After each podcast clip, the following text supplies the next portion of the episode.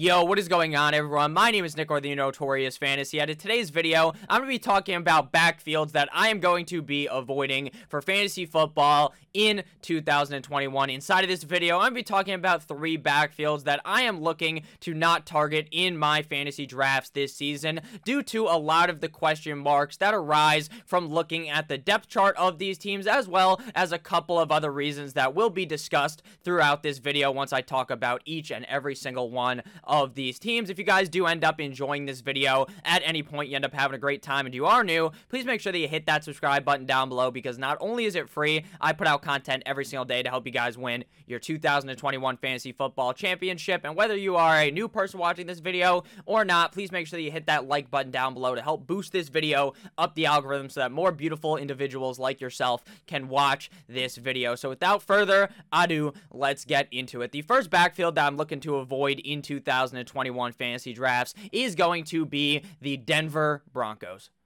The Denver Broncos depth chart goes as follows. Now, again, this is not an official depth chart because until we go further into the offseason, there are no official depth charts, but Melvin Gordon is listed as the #1 running back, followed by Javonte Williams, Mike Boone, Royce Freeman, and then two other players that, to be honest with you, are not even of name value to even be discussing in this video. We're really going to be going in depth on Melvin Gordon and Javonte Williams. Now, my biggest worry about this whole backfield is how the Denver Broncos of the past couple of years have dealt with the running back position, and that is by utilizing the dreaded term for fantasy football, but a term that is very heavily used in the NFL, which is a running back by committee. This is going to be just like we saw in 2019, just like we saw at the beginning of 2020, a dual-headed backfield in Denver. Right now, Melvin Gordon is coming off the board at underdog ADP running back number 38, overall pick 118.2.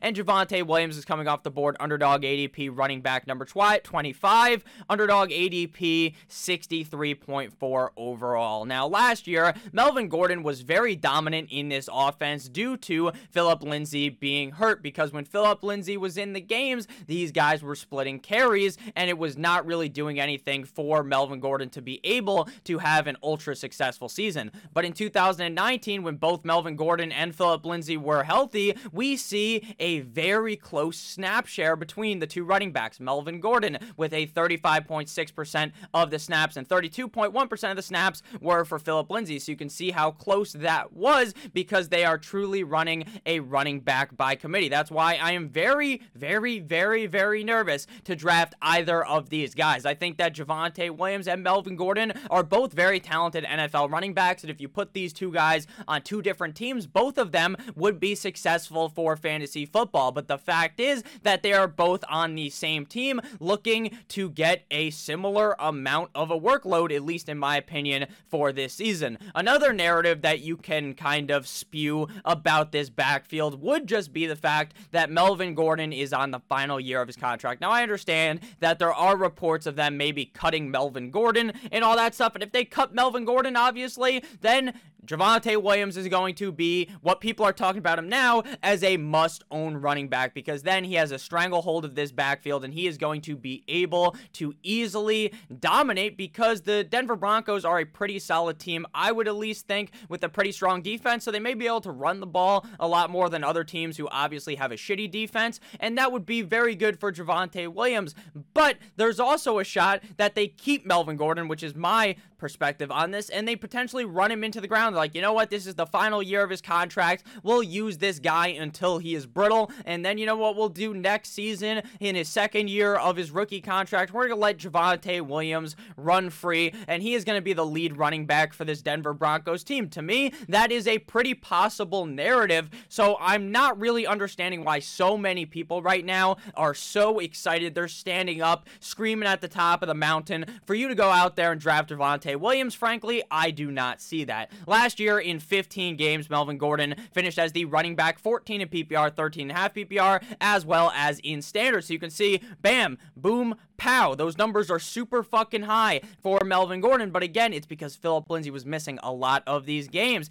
From a points per game perspective, Melvin Gordon was running back 25 in PPR, 24.5 PPR, tied with Clyde Edwards-Helaire, and running back 22 in standard, tied with Kenyon Drake, Austin Eckler, and DeAndre Swift, averaging 13.2 PPR points per game, 12.2 half PPR points per game, and 11.1 standard points per game. Javonte Williams obviously is a rookie, so when you're looking at his numbers, you can take a look at his final year at UNC. At 20 years old, he played in 11 games, rushed 157 times for 1,140 rushing yards, 7.3 yards per carry. He also had 25 receptions on 30 targets for 305 receiving yards and 22 total touchdowns. Now, at the collegiate level at UNC, the team used also what could be described as a running back by committee. They, just like what I believe the Broncos will do, they have Michael Carter and they had Mr. Javonte Williams. But at the NFL level, it's going to be much tougher for both of these guys to really be elite running backs. And I think that most weeks you're going to be pulling your hair out because Melvin Gordon might have a big game, right? And then that next week, you're like, you know what? I'm confident in Melvin Gordon. And then maybe it turns into Javonte Williams week. And then you're like, you know what? Maybe now it's Javonte Williams time. And then you're basically just tossing and turning every single night, trying to go to sleep, wondering what you're going to do on Sunday morning and who you are going to start. You want to know how you just completely eliminate this situation where you're pulling your hair out, you're super worried about which running back to start? You simply just don't draft either of these motherfuckers. I think that Melvin Gordon is a good enough NFL running back that he will be able to deter Javonte Williams from becoming the number one, and even if Javonte Williams was to become the number one, I think this is like a 51-49% snap share, like a complete and utter split between these two running backs. Now, obviously, Mike Boone, Royce Freeman, they're going to touch the ball as well, but I'm just talking about between these two running backs. I believe that this is not a 100% clear spot you get in when you draft either of these running backs. I think that either of them could be very successful, but it's probably going to take an injury for either of these guys to really carry your fantasy team. So I'm not really looking to draft either of these guys for fantasy football in 2021. Let me know down below what your guys' thoughts are on all of these backfields as I talk about them. Maybe you guys are on board with the Javonte Williams train, and I will be too if Melvin Gordon is gone, but as long as that guy is playing for the Denver Broncos, I am very nervous about what should be a very close snap share, a very close carry share, target share in this backfield. Next offense to be talking about here is the Houston Texans. Their backfield is comprised of David Johnson, Phillip Lindsay, Mark Ingram, Sexy Rexy Burkhead, Buddy Howell, Dontrell Hilliard, and Scotty Phillips. So basically David Johnson and Phillip Lindsay, but I'll talk about Mark Ingram a little bit. What a fall it has been for Mr. Big Trust, Mark Ingram, from being on the Baltimore Ravens, getting so many carries in the last year. J.K. Dobbins just walked on in there, fucking billionaire strut, and stole this man's job from right out under him, and now he gets to ride the bench on the Houston Texans. I think that Mark Ingram was honestly just a veteran add to this team. I'll talk about him a little bit, but not really in depth. So when it comes to the Houston Texans backfield, I think that David Johnson and Phillip Lindsay both have the opportunity to be pretty solid in this backfield, but I am pretty worried about the fact that Mark Ingram is there and he's still going to get touches. Same thing goes with Rex Burkhead, and the biggest worry about this backfield is obviously the fact that we have no idea what is going on with the Houston Texans. I thought for months we would know, maybe a month before the season, 2 months before the season, somewhere around now, we would know what is happening with Deshaun Watson, and the thing is, we're probably not going to know. We are probably going to enter the 2021 NFL season without Deshaun Watson, and we are not going to know what happened, if there's going to be a trial, any of that stuff. I don't know what is going on.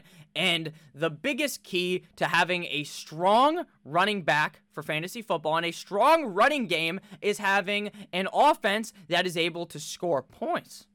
And it's going to be hard for the Houston Texans to score points with Tyrod Taylor or Davis Mills under center.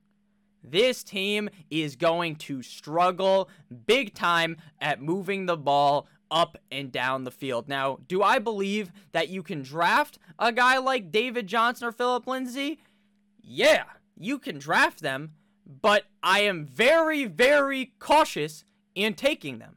I think I have taken Phillip Lindsay in one mock draft I've done in the last 4 months, and I've taken David Johnson once in all the mock drafts I've done in the last 4 months. That is because this backfield is nerve-wracking. David Johnson last year was relatively successful. Now, he didn't necessarily pay off, I believe, for where he was going at average draft position last season, but he also wasn't a guy that was like a complete disaster for your roster. Underdog ADP for David Johnson, 135.4, running back number 44 on Underdog, but that number is just so drastically different to where I see him going in like the 10th round, maybe even higher on Yahoo. David Johnson basically goes way later than that in Underdog drafts. In 12 games last year, Mr. David Johnson finishes running back 21 in PPR, 19.5 PPR, as well as in standard, averaging 15 PPR points per game, 13.6 half PPR points per game, and 12.2 standard points per game, meaning from a points per game perspective, David Johnson was the running back 16 in PPR, as well as in half PPR, and number 15 in standard. So David Johnson is definitely at the point in his career where he is just going to be missing games. David Johnson in his rookie year in 2015, this guy was one of the most explosive, dynamic running backs in the NFL. This guy really walked in the NFL and slammed his cock directly onto the table and asserted dominance over these defenses. But as years went on, David Johnson continued to get injured. Now, I'm not a fucking doctor, so I'm not going to tell you that David Johnson is an injury-prone running back, but let me tell you, he's probably going to be missing some games in 2021. In 2020, he plays in 12 games. 2019, he plays in 12 games as well. And these big numbers, that not really big numbers, but these all right numbers you're seeing out of David Johnson last season are coming from a offense that has Deshaun Watson. Now, you take out Deshaun Watson likely. Now, obviously, he could play, and if he ends up playing, then I'm still probably fading these Houston Texans running backs, but I'm a lot less worried, and maybe I'll take an upside shot on a guy like David Johnson. But based upon where he's going right now in a majority of drafts, there is just no way I can feasibly draft a running back on a team that is this fucking bad with Phillip Lindsay, who is a legitimately good running back like I was talking about earlier. Do you guys remember a couple years ago when Phillip Lindsay was in the fucking Pro Bowl? Now, he didn't make it to the Pro Bowl because he ended up getting hurt in the final game of the season, or not the final game of the fantasy season, week 16, and he didn't end up making it all the way, obviously, to play in the Pro Bowl, but he was invited to the Pro Bowl. You want to know why? Because he played good. Now, obviously, I'm not someone who will tell you because you're a Pro Bowl player, that means you're good, right? Evan Ingram got to the Pro Bowl last year. Evan Ingram couldn't grasp a football to save his life, but Phillip Lindsay genuinely deserved that All-Pro, Pro Bowl fucking nomination. So I like Phillip Lindsay, and I think that if Phillip Lindsay is able to stay healthy and David Johnson are healthy, this is just going to be This is going to be a worse version of what I thought last year would be. A lot of people were worried about Duke Johnson going into last season because Duke Johnson's a very, very good pass-catching running back. They had the Johnson & Johnson backfield like that medicine, or what does Johnson & Johnson make? Maybe the fucking COVID vaccine type of deal in that backfield. But, you know, now Phillip Lindsay's an even more competent version of Duke Johnson. Very good in the pass-catching game, pretty solid rusher as well. So this is going to be a backfield that is not really able to get it going because they're not going to be able to run the ball very much. They're going to have to be passing the ball to these running backs, and if both of these guys are healthy, you're probably seeing very, very, very slim value out of either of them. Phillip Lindsay last year only played in 11 games, but those 11 games were they were all spread out. He starts a game, then he's out of the game. He just could not stay healthy at all last season, finishing as running back 66 in PPR, 65 and a half PPR, and running back 61 in standard, averaging 6 PPR points per game, 5.7 half PPR points per game, and 5.4 standard points per game, meaning from a points per game perspective, he was running back 66 in PPR, tied with Brian Hill and Boston Scott, running back 66 and a half PPR, and number 60 in standard. So now we have Lindsay and David Johnson, and that's definitely a crowded backfield. Now, again, I don't think David Johnson is the same David Johnson of years ago, but he's still an all-right running back, and Phillip Lindsay is also an all-right running back, so now you got two all-right running backs, and then they go ahead and inject Mark Ingram onto this team. Now, again, I believe Mark Ingram is a veteran presence add to this backfield. They go ahead and add another running back. He can go ahead and teach up those younger running backs. He's just a guy that is on the team, but he's going to still get touches. You want to know who else is going to get touches? Rex fucking Burkhead. Now, Rex Burkhead is technically injured right now, so I'm not sure if he's going to be able to start the season, but Rex Burkhead, who's always listed as like the running back 5 on the Patriots, always somehow is able to glisten his shiny head and get his way onto the field. So this is a backfield with a lot of running backs. A lot of running backs that were really good in the past, but are past that time.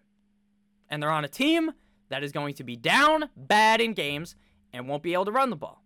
This is the perfect formula. This isn't like sugar, spice, and everything nice that made the Powerpuff Girls. This is terrible. This is bad.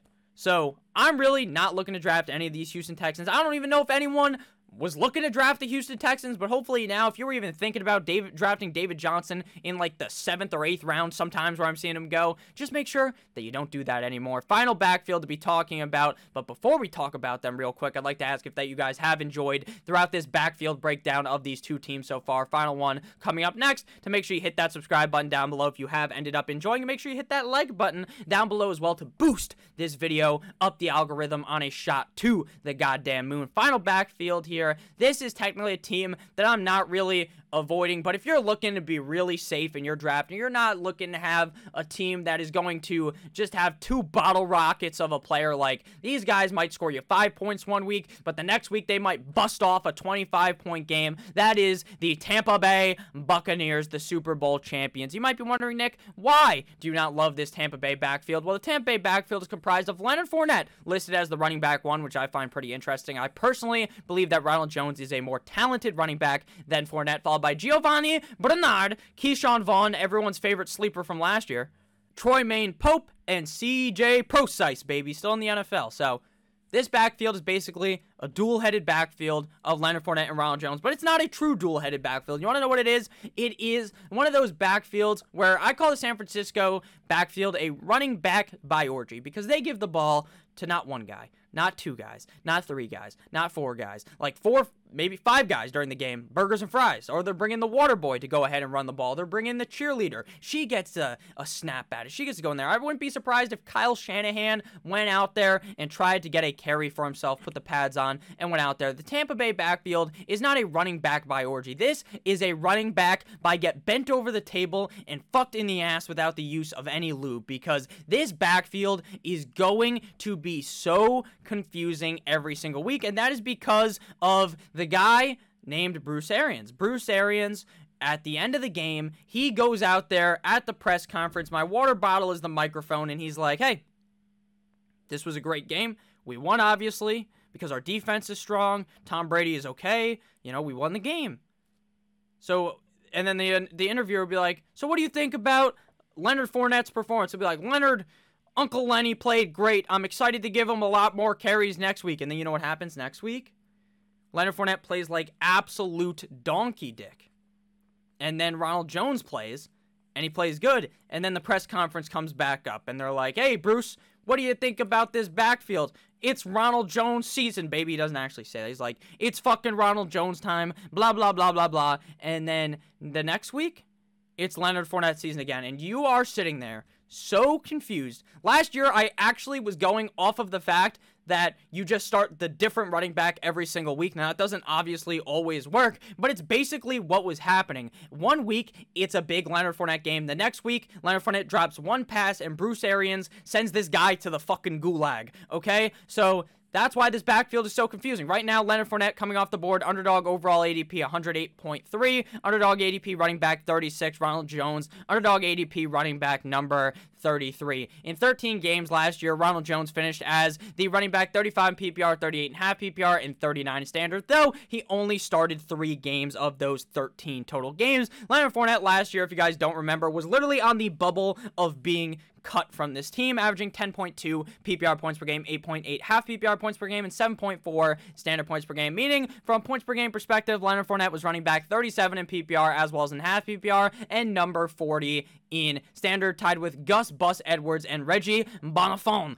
Ronald Jones coming off the board at underdog ADP running back number 33, overall pick 104.5, so these guys are going in very similar ranges of the draft. In 14 games, Ronald Jones finishes running back 20 in PPR, 16.5 PPR and 15 in standard, averaging 13.3 PPR points per game, 12.3 half PPR points per game, and 11.3 standard points per game, meaning from points per game perspective, Mr. Jones was running back 24 in PPR, 22.5 PPR, and running back 20 in standard, tied with Kareem Hunt.